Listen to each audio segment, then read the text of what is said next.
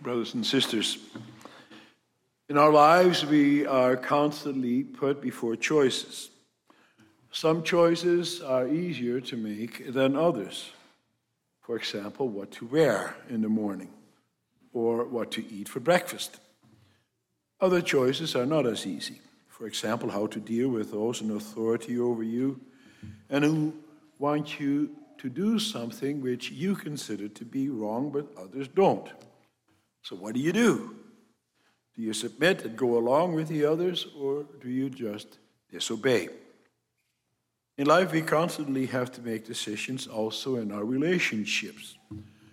How do I deal with a difficult brother?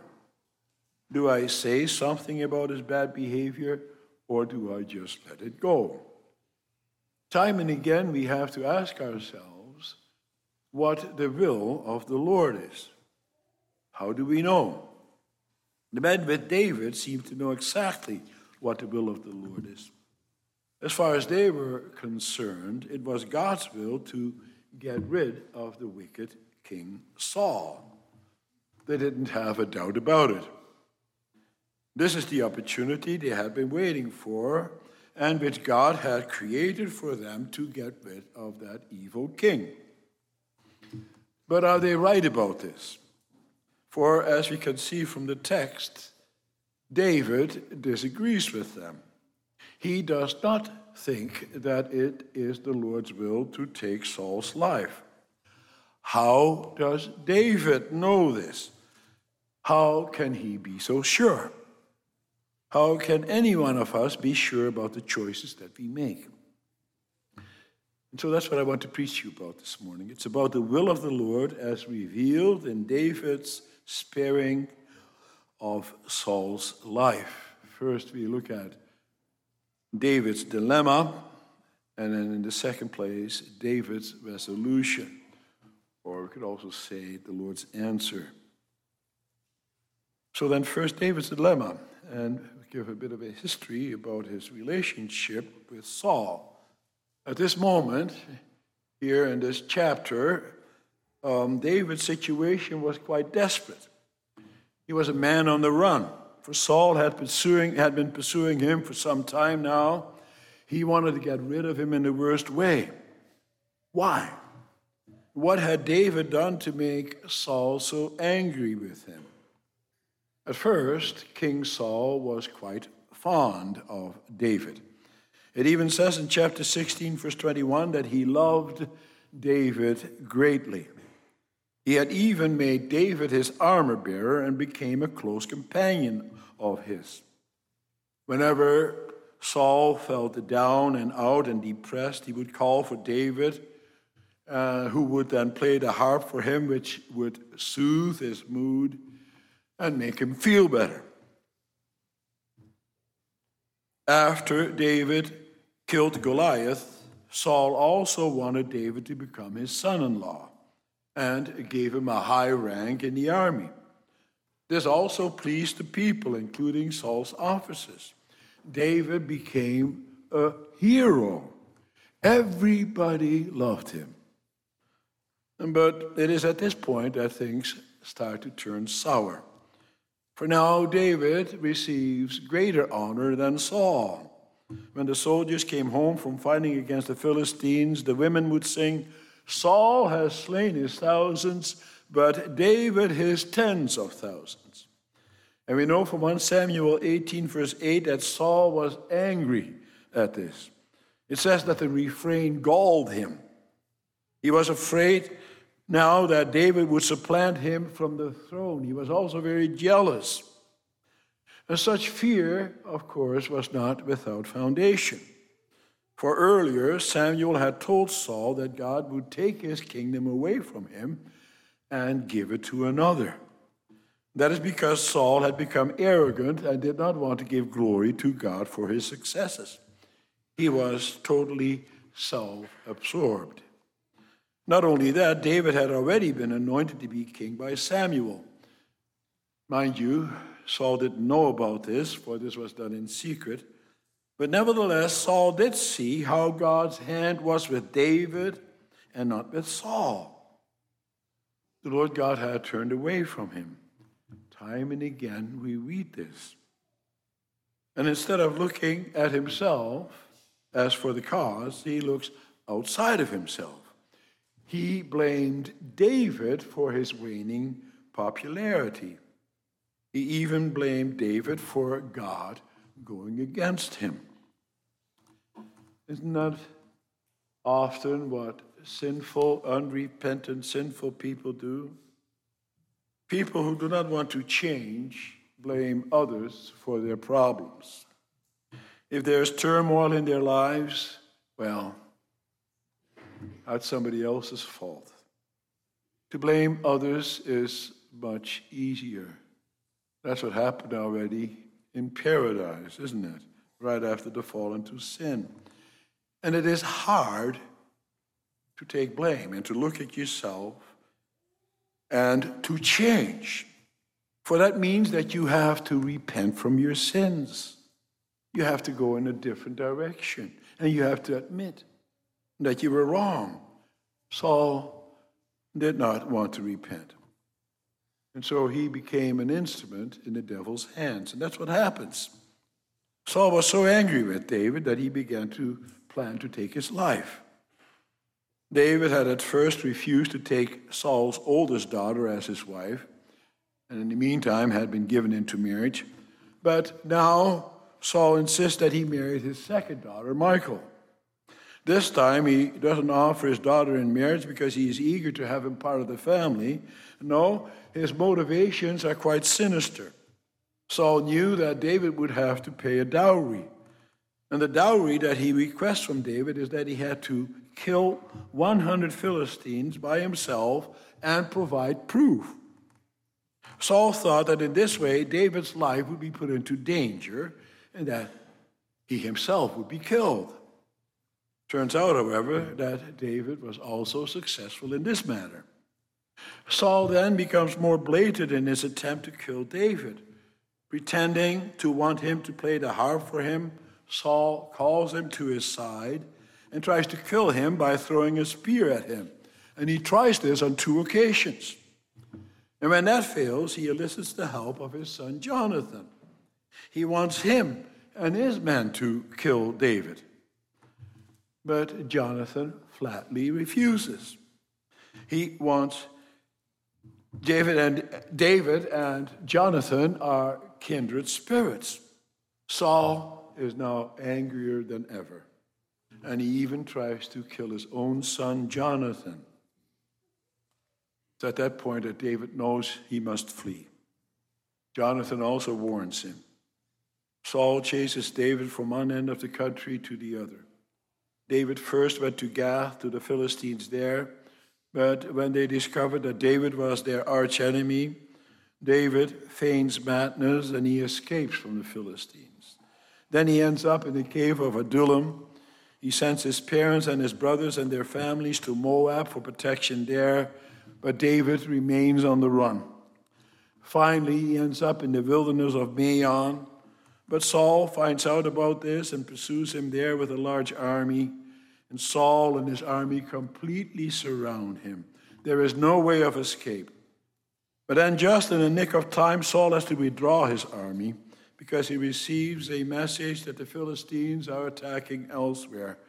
And so David is given some breathing room. And that brings us to the events of our text. For now, he ends up in the desert of Engedi.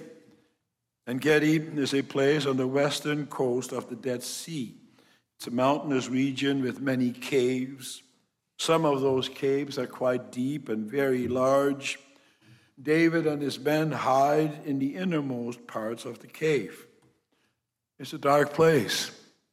It's a dark place not only in the literal sense, but also figurative sense. For here you have David a man after God's own heart and who wants to serve the Lord with all his heart. He is dedicated to the Lord God and his service. He has even been anointed as king. But look at what's happening to him. His life is in constant danger. Saul, the anointed of the Lord, hunts him down, as David himself says in chapter 26, verse 20, like a partridge in the mountains. He hunts him down like an animal.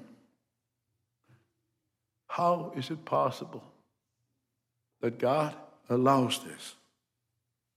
How can you speak here of God's guiding hand in your life? Would that not be enough to make you turn away from God and His people? Think about it. What would you do? You're a member of the church. You want to serve the Lord with all your heart, but you're being treated unjustly. You are accused of something you didn't do. And the leadership in the church does not want to hear your side of the story. They're not listening. You are being shunned by a good part of the congregation. Sadly, those things happen. Even in our circles, they shouldn't, but it does. What would you do? Would you not, in the end, turn away from the church? Perhaps even turn away from God? I want nothing to do with that bunch. Don't think that David doesn't have similar thoughts to this. From the various Psalms that he writes, we know that he is quite distraught at times. He sees things very darkly. At times, he even questions whether or not God has totally abandoned him. And in Psalm 55, he complains about the friends with whom at one time he went to the temple, who were near and dear to him, yet who later betrayed him. He sees how treacherous people are, even people in the church. In the previous chapter, chapter 23, we can read about the men of Ziph, brothers in the Lord. But they had betrayed David and told Saul about David's hiding places. And there you have a primary example of the treachery of man. It is because of their evil actions that David could not remain in the wilderness of Maon and that he had to flee to the caves by En Gedi. David is surrounded by enemies. And then a wonderful opportunity presents itself. Saul appears at the entrance of the cave where he and his men are hiding. And he's alone. He came there to answer the call of nature to reveal to relieve himself. And David and his men are back in the darkness of the cave. But Saul's silhouette is clearly visible from there. They can see him, but Saul cannot see them. Saul is standing in the light. They are in the darkness. And it is understandable that the men with David see this as a great opportunity to get rid of Saul. That is clear from the words that they spoke to David, for they said to him, Here is the day which the Lord said to you, Behold, I will give your enemy into your hand, and you shall do to him as it shall seem good to you. Well, nowhere are these words recorded in the Bible. Could well be that the Lord did speak these words to David, for not everything is recorded in the Bible. It may also be that these men made up these words because they were convinced in their own minds that it is God's doing, giving them this opportunity. The argument sounds good. Look at the kinds of things Saul has done.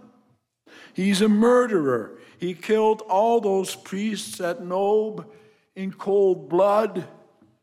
85 of them were struck down with a sword without a pang of conscience. And as if that was not enough, Saul also sent his men to kill the rest of the people there. All the men and women, the children and infants, the cattle, donkeys, and sheep. Nothing and no one was spared. Saul ruled with an iron hand. Everybody was afraid of him. Why should David not kill him? Indeed, why shouldn't he? Second point. After the words of his men, David stealthily creeps up to where Saul is squatted, but all he does is cut off a piece of the corner of his robe. In one way or the other, David is able to do that without Saul noticing. No doubt the robe that Saul is wearing is quite a long one, or perhaps he had put it to the side. And then he goes back to his men. Now, those men will have been amazed at David's actions. How could he let such a great opportunity pass him by? If he had killed Saul, then he and his men would once again be able to taste freedom. And so could the rest of the country. They would be able to breathe again and no longer have to fear for their lives at the hands of cruel Saul. And David would also be able to get his parents back from Moab so that he could go back to their farm in Bethlehem. And furthermore, wasn't even Jonathan, the eldest son of Saul, against his own father? Didn't Jonathan even support David? Why did David do what he did? Why didn't he get rid of him? What a lost opportunity. And indeed, it is true that God had given Saul into David's hands. But what do you do with such an opportunity? When God gives you a certain situation in hand, what's your responsibility? What's my responsibility? Well, it always said that it is our responsibility to do God's will, not our own. How do you know? Well, listen to what David says to his men. He says, The Lord forbid that I should do this thing to my Lord, the Lord's anointed, to put out my hand against him, seeing he is the Lord's anointed. Twice he mentions that in the same sentence, the Lord's anointed. And these are remarkable words. In the, in the first place, David also calls him his master. He shows, his, he shows him respect. He also calls him the Lord's anointed, and he uses God's covenant name for that Yahweh. He realizes that the Lord God is the one who put Saul in the position that he did. It is not just up to him, therefore, to get rid of him. On the contrary, there is not a hair on his head that thinks of harming Saul. It even says in verse 5 that David's heart struck him because he had cut off the corner of Saul's robe. The NIV says that he was conscience stricken. He even thought that that is something that he should not have done. For even though he did not harm Saul physically, he nevertheless violated his property. And David says in verse 7 that he persuaded his men with these words. In the original language, it actually says that he tore them apart with these words. The same word is used of Psalm of Samson when he tears the lion apart. David uses strong language to make sure that they clearly understand that they are not to lay one finger on Saul. Why would he be so insistent on this? Had Saul not violated his own office? Had Saul not said, had Samuel not said to Saul that God was no longer with him and that his kingdom would be taken away from him? Had Saul not squandered his right to be king over Israel? Indeed, his right to live, even? Well, that's not how David sees it. David shows restraint. If David had acted according to the flesh, to his own natural inclinations, he, then he certainly would have killed him on the spot.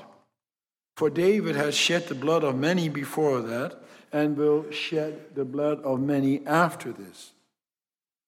But not in this case. Do you know why? Well, because David does not want to be king, to become king by way of rebellion or revolution. He does not want to take the honor of kingship upon himself. The Lord God had promised that he would make him king. David knew that he would have to wait for the Lord to accomplish that. Think about it, brothers and sisters. Can you imagine if David had listened to his men? Saul, as we will also see this afternoon, the Lord willing, still had a lot of support in Israel. For he knew how to get enough people on his side so that he could remain in power.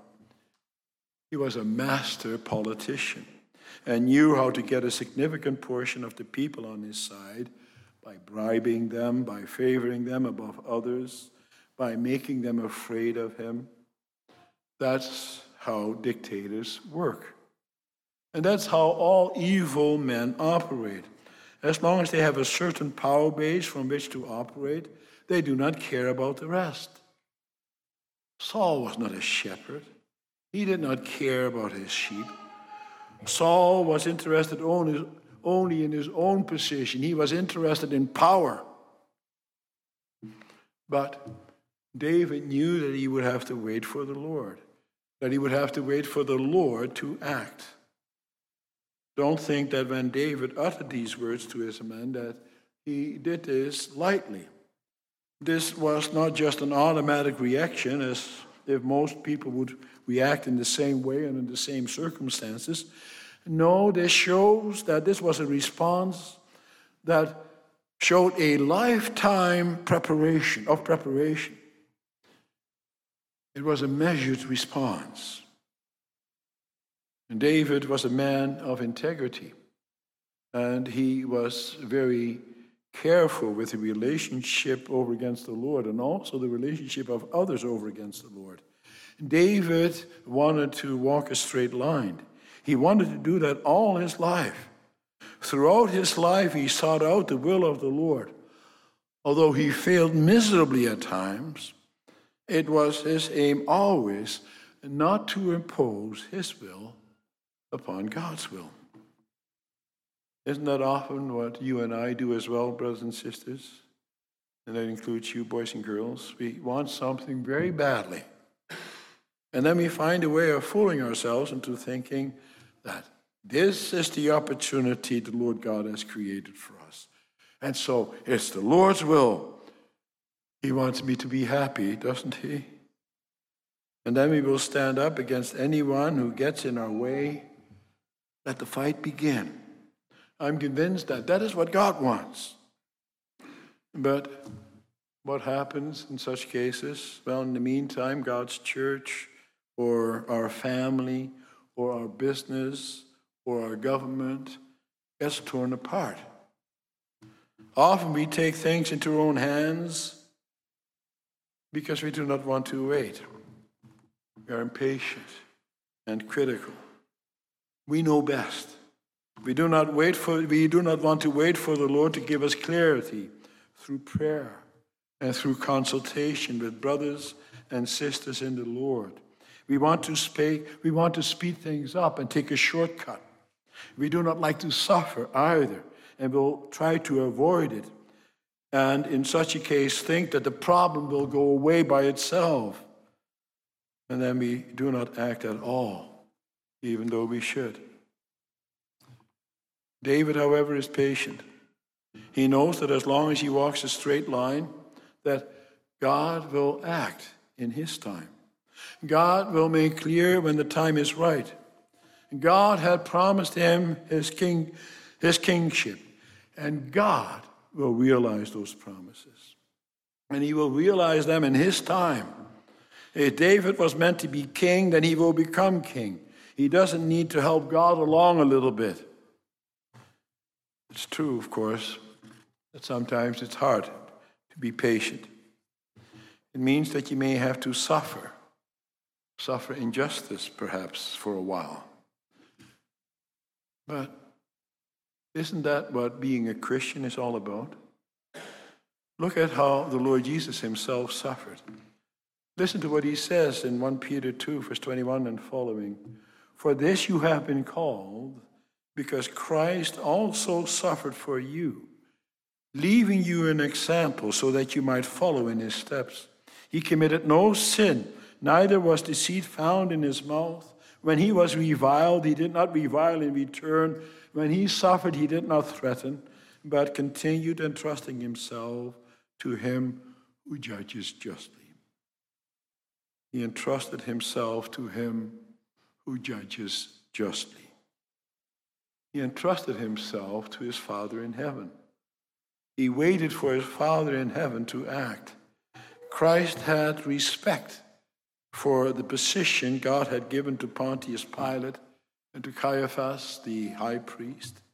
He recognized that God the Father had given these men the authority to rule.